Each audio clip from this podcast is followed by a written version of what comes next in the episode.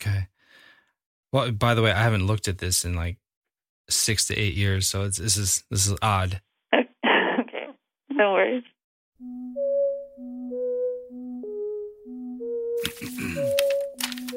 Has anybody noticed the electricity and life brimming over with me?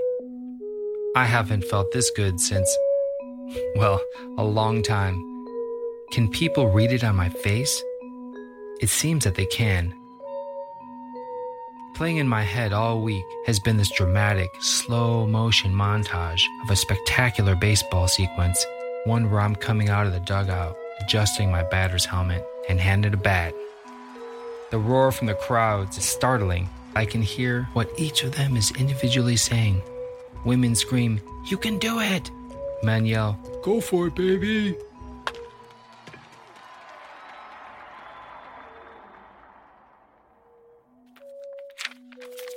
I wrote that because I knew myself that as the years would go by, I would lose the pathology of the way I was thinking.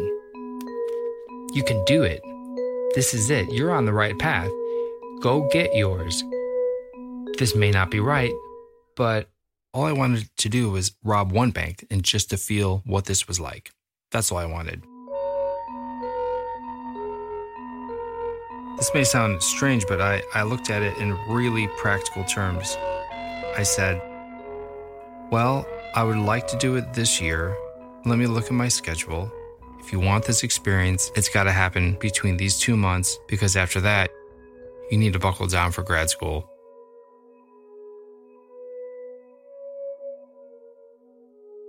From Radiotopia, you're listening to Love and Radio. I'm Nick van der Kolk.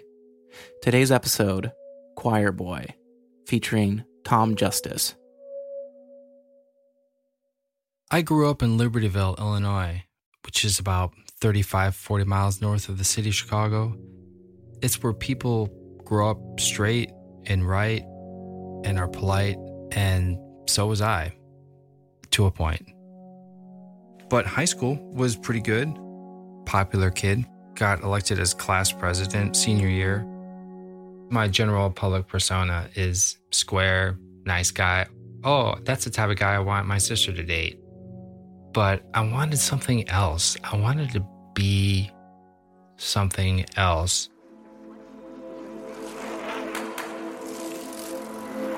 A friend of mine and her family, they used to go to watch the bike races at Northbrook Velodrome, and they simply asked if I would like to go with them. You know, they sat in the bleachers, got popcorn, and I was really impressed. I'd never seen anything like that before.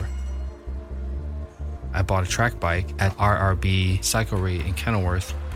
Yeah. And then freshman year, I was racing bikes on a track bike. You kind of know as a teenager, like, hey, you're good because you're faster than adults. It offered um, an identity. I'd started DePaul's Masters of Education program to be a public school teacher, but I wasn't completely committed to it. I had a list of things that I wanted to do. I was a caseworker at a social service agency, went to the French Foreign Legion, applied to the priesthood. How to fly a plane. So I was kind of on a pattern of seeking, not satisfied. Wouldn't it be cool to rob a bank? I had a list of things that I wanted to do, and bank robbery was just on it. It's like the great American crime. It's a part of our movies, it's part of our books, and it's part of our folklore as an honest thing to do. You will not believe how many people say, Oh my God, I've always wanted to rob a bank. What's that like? I just had the desire. I'm gonna rob the bank in my hometown. To just quench that interest. I just plotted out how could I do it? How could I get away? How could I just enjoy that in a slow burn by myself? You know what? A cop is not going to stop somebody with shaved legs and a tight outfit and a riding helmet. It's sort of like the opposite of the profile. In order for it to be successful, like in many things that are physical, it's helpful to sort of block through the motions, almost as an actor would I had a sort of blind or a safe spot. That's where I put my bike. I practiced physically walking the distance from my safe spot to the front door of the bank. Once I had that physical distance, I would actually count the steps, I would count the moves. Now, I don't have the same space in my tiny apartment, so I would march in place. I created something that's a similar level to a transaction plane at a bank. I would clear off like a, a bookshelf in my apartment. That substituted for being in the bank. I wanted to practice having the note, taking the note out of my back pocket, presenting it in a cool, crisp, fluid motion. I would practice literally hundreds of times.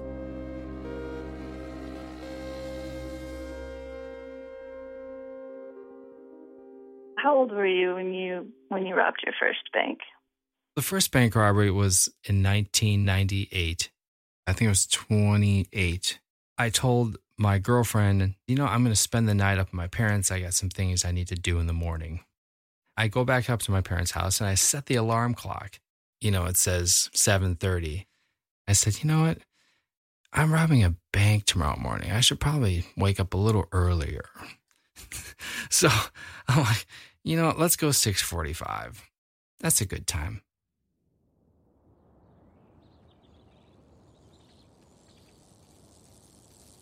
I took the sort of back way from our place to the bank so I wouldn't be seen on the major roads.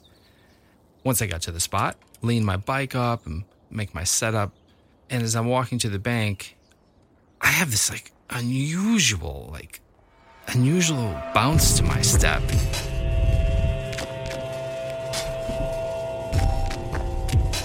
I'm scared, but becoming proud of myself.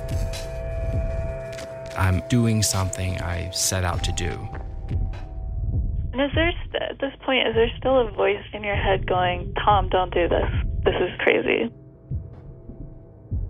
Strangely, there's like a tractor beam pulling me towards completion of this. It's it's almost as if I'm not in control. I've laid out orders for myself and I'm letting them happen. A spectacular baseball sequence. I've written one where I'm coming out of the several short stories about what it feels like adjusting my batter's helmet. It's like nothing else. And handed a bat. Transcendent, beautiful, serene. It happens in steps. It's a gradual plateauing from your safety spot, your skiff, then the butterflies begin. This is really happening. Your walk, your approach to the bank, it begins to really sort of really kicks in. When your hand pulls upon the door of the bank, that's another step up. As you're approaching the teller window, even higher. Sir? She said, I can help you over here. And I go, Good morning. like I did a hundred times. I my back pocket, I pull out my note, open the note, present her the note. But for some strange reason, so that it didn't blow around or something, there's a little breeze of air conditioning, I held on to the note. And so it's between my index finger and my thumb. She picks it up as if it's a standard bank transaction paper. And both she and I are holding the note at the same time. And she reads it and she looks up at me she looks down at it again and she begins to pull harder on it pull harder on the note. And i decide that i don't want to give her the note. And now i'm pull i'm i'm not pulling on it but i'm just clamped down on it. I'm like and it's like a tug of war and i said pink. I pulled it back from her. And then i uh, with my left hand reach in my left pocket, back pocket, and I hand her the uh, plastic bag, and she be, and she fills it up uh, from her drawer. This particular bank is large, cavernous, and uh, there's no intimacy, and so it, nobody detected that there was something wrong going on. So yeah, she she slid the uh, the bag across, and uh, and I said thank you very much.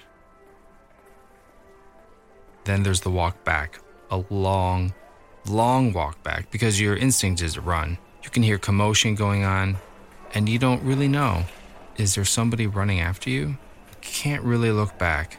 And it's also, at the time, it was a really exciting walk because you have no idea what's going to happen.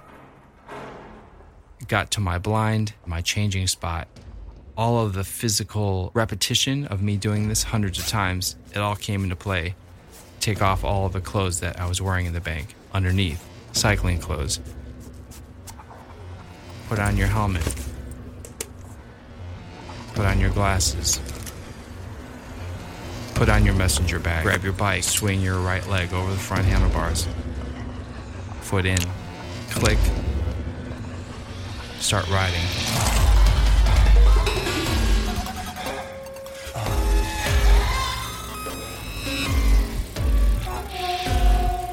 No need for the money. I had no need for the money. I just, like, you know, it's just something to go back to visit. Like, hey, look what I did. The amount taken from the first bank was like around $5,000. I put the money, not where I was living, but I put it in my bedroom of my parents' house. Stayed there for like three, four months. I decided to revisit it. So I went back, opened the plastic bag. I remember dumping the money down in a pile and saying to myself, Oh my God, if my mom finds this, she'll be so pissed. That entire thing I, I tossed in the uh, McDonald's dumpster and another fast food dumpster. All of the bills that were like in sequential order, like the 20s and the hundreds, I believed from being a student of television, crime shows, that they could be trackable. I would put those in packets and I would put them in key spots where homeless men would hang out at in Uptown in these uh, bags, these uh, brown lunch sacks. But the important part was that I had to make the brown bags not look crumpled and junky, because if they look crumpled and junky, why would you even open that? They had to look pristine and crisp. So some of it you just threw away completely, and then some of it you tried to give away. Right. Oh, I definitely kept all the $2 bills. For some reason, I was not afraid of those. Uh, I, because they were in sequential order, and I would take out one or two, and um, those were cool souvenirs. And then how long before you did the next one? It was a full year later, eh, right around the same time. I'm taking a- another class at DePaul right around October, and I was sort of feeling kind of, you know, just blah with my life. I was sort of like sad in a general sense, but also bored in that I thought life was going to be so much more. I thought life was going to be like a book, life was going to be like a movie. And I was sort of coming to terms that it's not like that. And I decided, you know what? I'm going to use this as a little boost. And th- this should be it.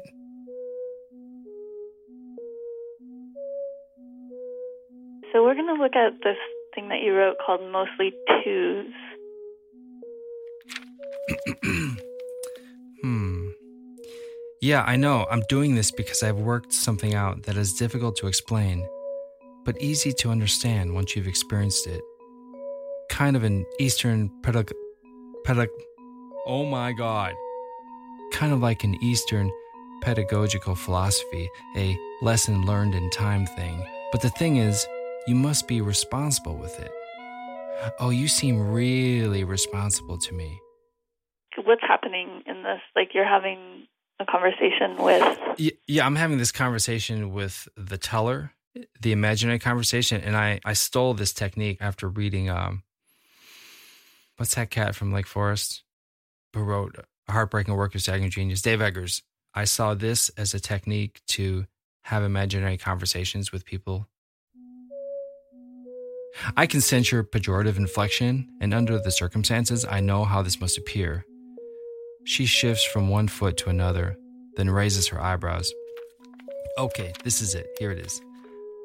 I am inconveniencing you and this institution, but the loss you are experiencing will be much less by comparison, in dividends to how it empowers me to create a positive, compound effect of supercharging my goodwill and Samaritanism, not to mention giving all the cash away. you give all the cash away? Yes, well, all of it except for a memento of a newly minted crisp bill, maybe two, which are typically $20 bills. But if there are $2 bills involved, I keep all of them. Little kids love those. I always give those to the kids. That's really how I felt. That is honestly, I mean, that is honestly what I believed. That I was somehow boosting myself. Like, I'm sorry that I'm inconveniencing you, but I'm in a thing right now. Because what bank robbery did for me was it made me feel something that I was special again. And that was like, that was like medicine or better than medicine. It was medicine and growth. I, I, yeah, I was, I, it made me a better person. I, that's what I thought at the time, but it made me into a better person because without it, I was just, I was nobody. I was common.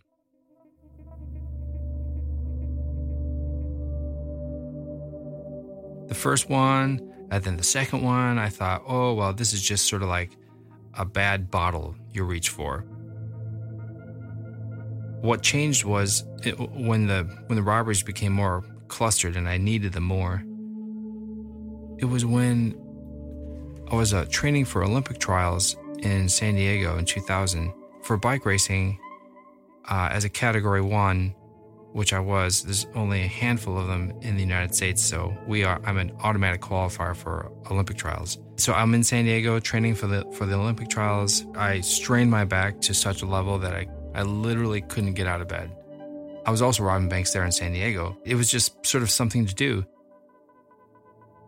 After injuring myself, I knew that the Olympic trials was going to be not a reality, but I was just going to sort of roll back home to Chicago. That moment was extremely depressing. Th- that's when the sort of bank robberies sort of like kicked it into high gear.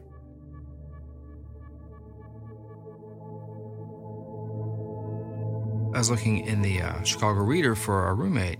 This is May of 2000. And this guy, he's like, hey, you know, I'll check out the apartment. And he's like, I'm not here most of the time because I work nights, so you and I probably won't see each other. You work nights, huh? I'm like, okay.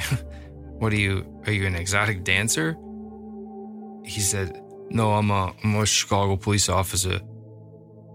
I'm like, I'll take it. I thought this was an interesting dynamic to rob banks and live with a cop. I said, I can't pass this up. They called me the choir boy robber simply because when I went in to rob a bank, I simply presented my note to the teller across the transaction plane, returned the note into my pocket, and then I simply placed my hands upon the transaction plane. I would just put your hands, fold them nicely. Just put, put them right there. Put everybody at ease. I don't want to freak anybody out. I felt like, I felt like I had something. I mean, I knew I had something, but I had a secret, and that's mine. Running along in life, people would say, Oh, I just did this, that, and the other, or I have X, Y, and Z items. Inside, I was just grinning. Like, that's nothing. I rob banks. That's nothing. I rob banks.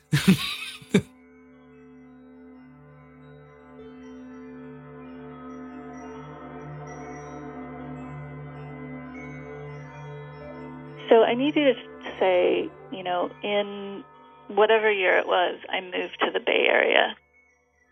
Okay, so I could say, um, in the spring of 2001, I moved to the Bay Area and it was a spectacular time to rob banks. Why? No. Why was it a spectacular time to rob banks? Oh, I don't know. I mean, something something new is in the air. I mean, there was an electricity. I fell in with a group of people. They had like a wild. I sound like a, like a, a really old person talking about young people. They had a wild, wild streak about them no, but they had there was like this untamed nature about this group of people that I was attracted to because I was on that wavelength myself. And It was my first exposure to hard drugs. That feeling of using created a really similar experience to robbing a bank. There came a point where all the dope ran out, and I like, wait a second. I know how to get money. Now, this is kind of late in the game. This is my last six bank robberies. So I robbed 20 without using anything for dope, but the last six I robbed with the express purpose of using that money for dope. In Walnut Creek, California, suburb of San Francisco, the bank robbery, everything went great.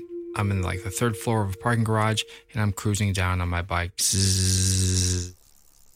I'm entering this alley, and right as I'm about to exit the alley, a cop car passes me. I could tell that he applies his brakes. I continued on my bicycle, and then I could tell that he's behind me.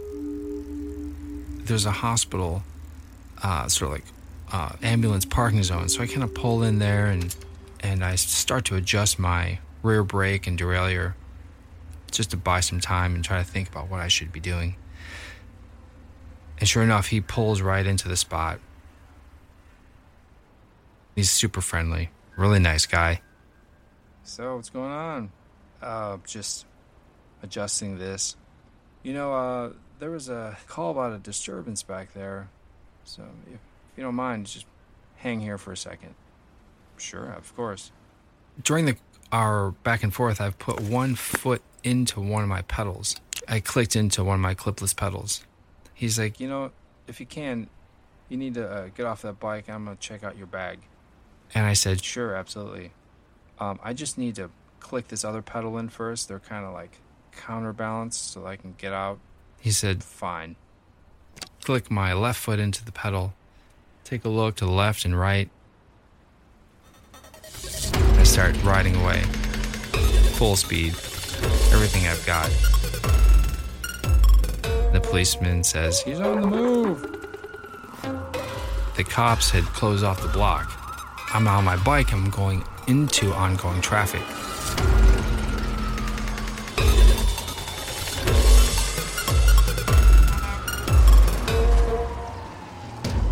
On my left side, I can kind of see there's like a big ditch.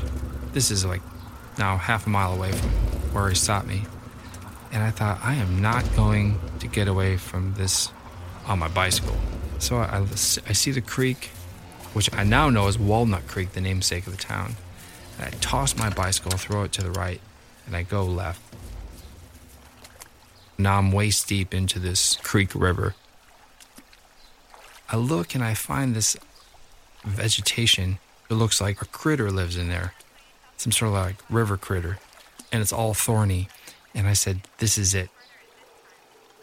I just crawled into this tiny space. You can hear the cops top of the creek. Okay, we got him trying to you go down here and blah, blah, blah. I laid there for about five, six hours. Over the course of the five, six hours was uh, helicopters looking for me, police dogs so close I could hear the jingle of their tags.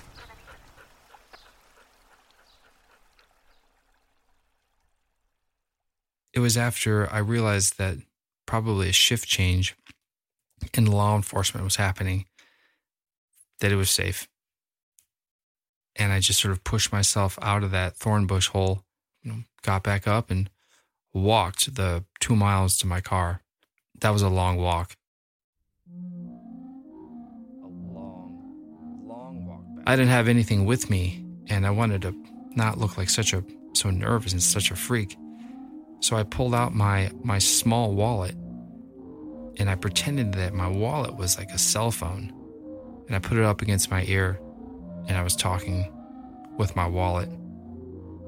It added an air of normalcy to someone walking down Main Street who's half wet with a bag, you know, like a bag of money.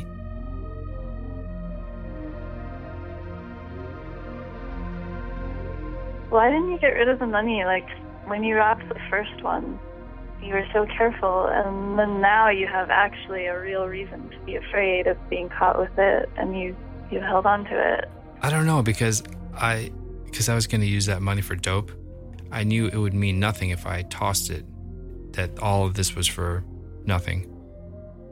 And you knew you knew they had found your bike, presumably, right? Were you worried about that? I was worried about it sick for like the first month.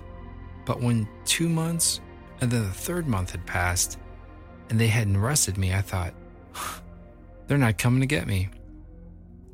If I put you as a private person on the case, here are the pieces of evidence. Here's a bike, here's a helmet. You yourself would be able to trace it within two days. When the federal government took three months, I thought they're not coming. But the wheels of justice are slow but sure. In, I think it was May of 2002, as I was pulling away from my parents' house after uh, having dinner there, local police as well as several FBI agents pulled me over. I was arrested in Ace Hardware in Libertyville, Illinois. We hung out at the Libertyville Police Department station for a little bit, and then they, the two FBI agents, drove me. Uh, was pretty funny. They drove at like 100 miles an hour down 94. I I've never been in a car going 100 miles an hour. It was incredible. I mean, it was scary because I didn't have a seatbelt. I was scared.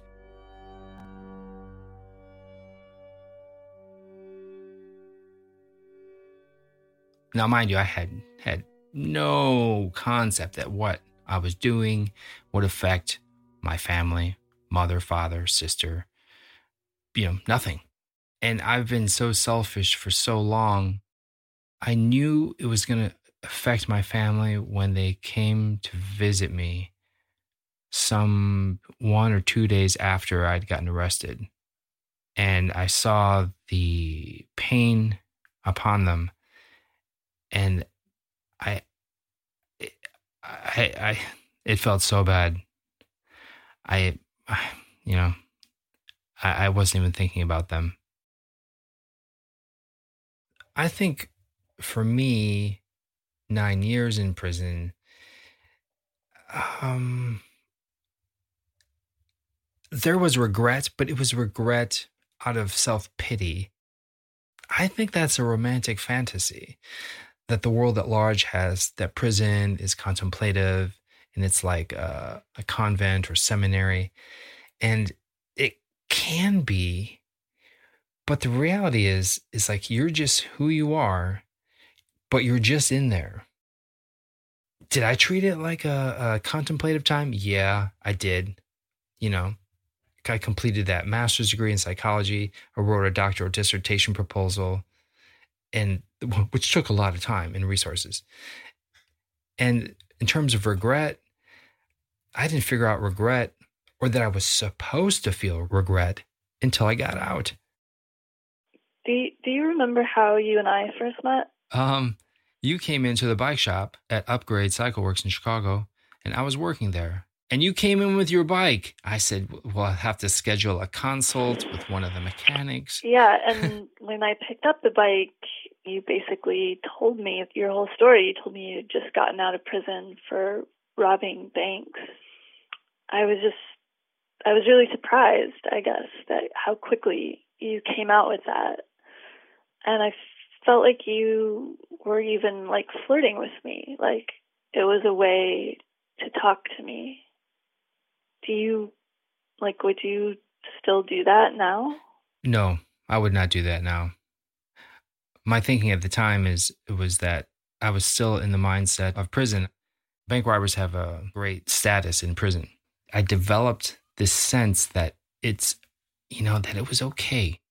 It took a full year for me to figure out that I should not mention prison when I meet somebody because I came out thinking I had I'd done my time, I'd, I'd done the crime and done the time, and now I should be able to float on some sort of cushion of I don't know civil civil credit.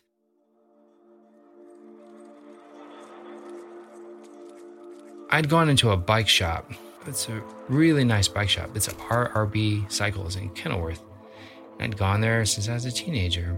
This was a magical place in my mind. And when I got out, I, I wanted to stop by so many places. I was in the halfway house. I was driving around and flitting about in my car.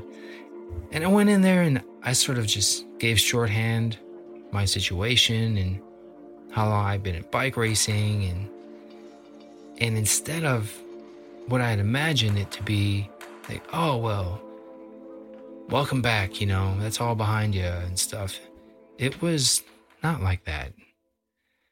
It was it was not like that. It was do not come back in here. Do not come back in here without them saying it. They were saying, do not come back in here it just it was the opposite of the sort of homecoming I had I dreamed of all these years. Don't come back. Hmm. I understand now that that that's not really it's no it's not it is not something to be proud of.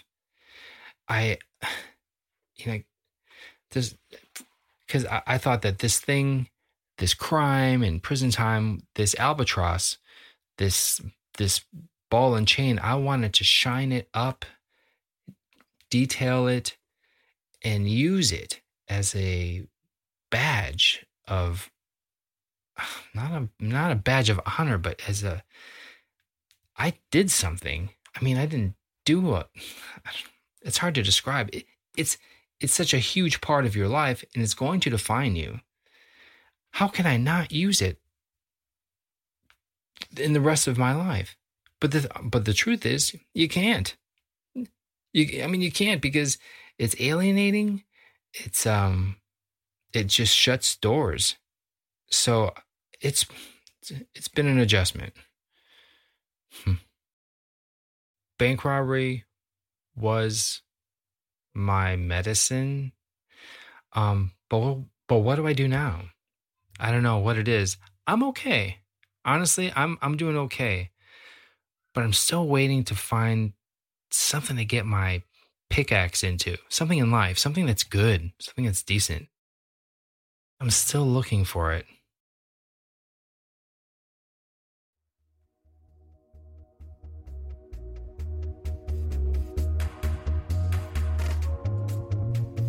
Okay.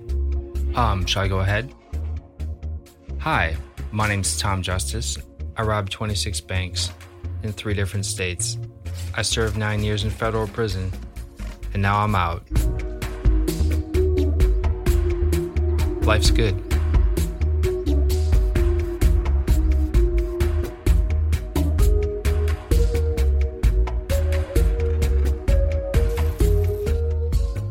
That's it for Love and Radio. This episode was produced by Brendan Baker and me, with help from Lashante Goffigan, Brandy Freeman, and Gwen Maxey. But our main producer for this one is the one and only Katie Mingle. We are a production of Radiotopia, whose founding sponsors are the Knight Foundation and MailChimp, celebrating creativity, chaos, and teamwork. Thank you for downloading.